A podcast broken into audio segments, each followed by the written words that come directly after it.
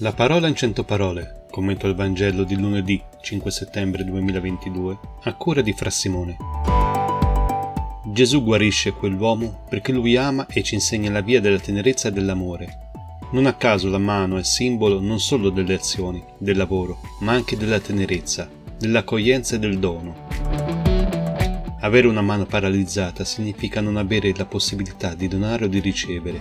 E infatti Gesù dice a quell'uomo, tendi la mano, cioè non avere paura di donare quello che sei o di accogliere quello che gli altri ti donano. E in questo miracolo c'è davvero un'opera di salvezza che si compie, una salvezza che doveva avvenire proprio di sabato, perché quel giorno l'uomo si ferma a gustare la tenerezza di Dio che ha sperimentato durante la settimana.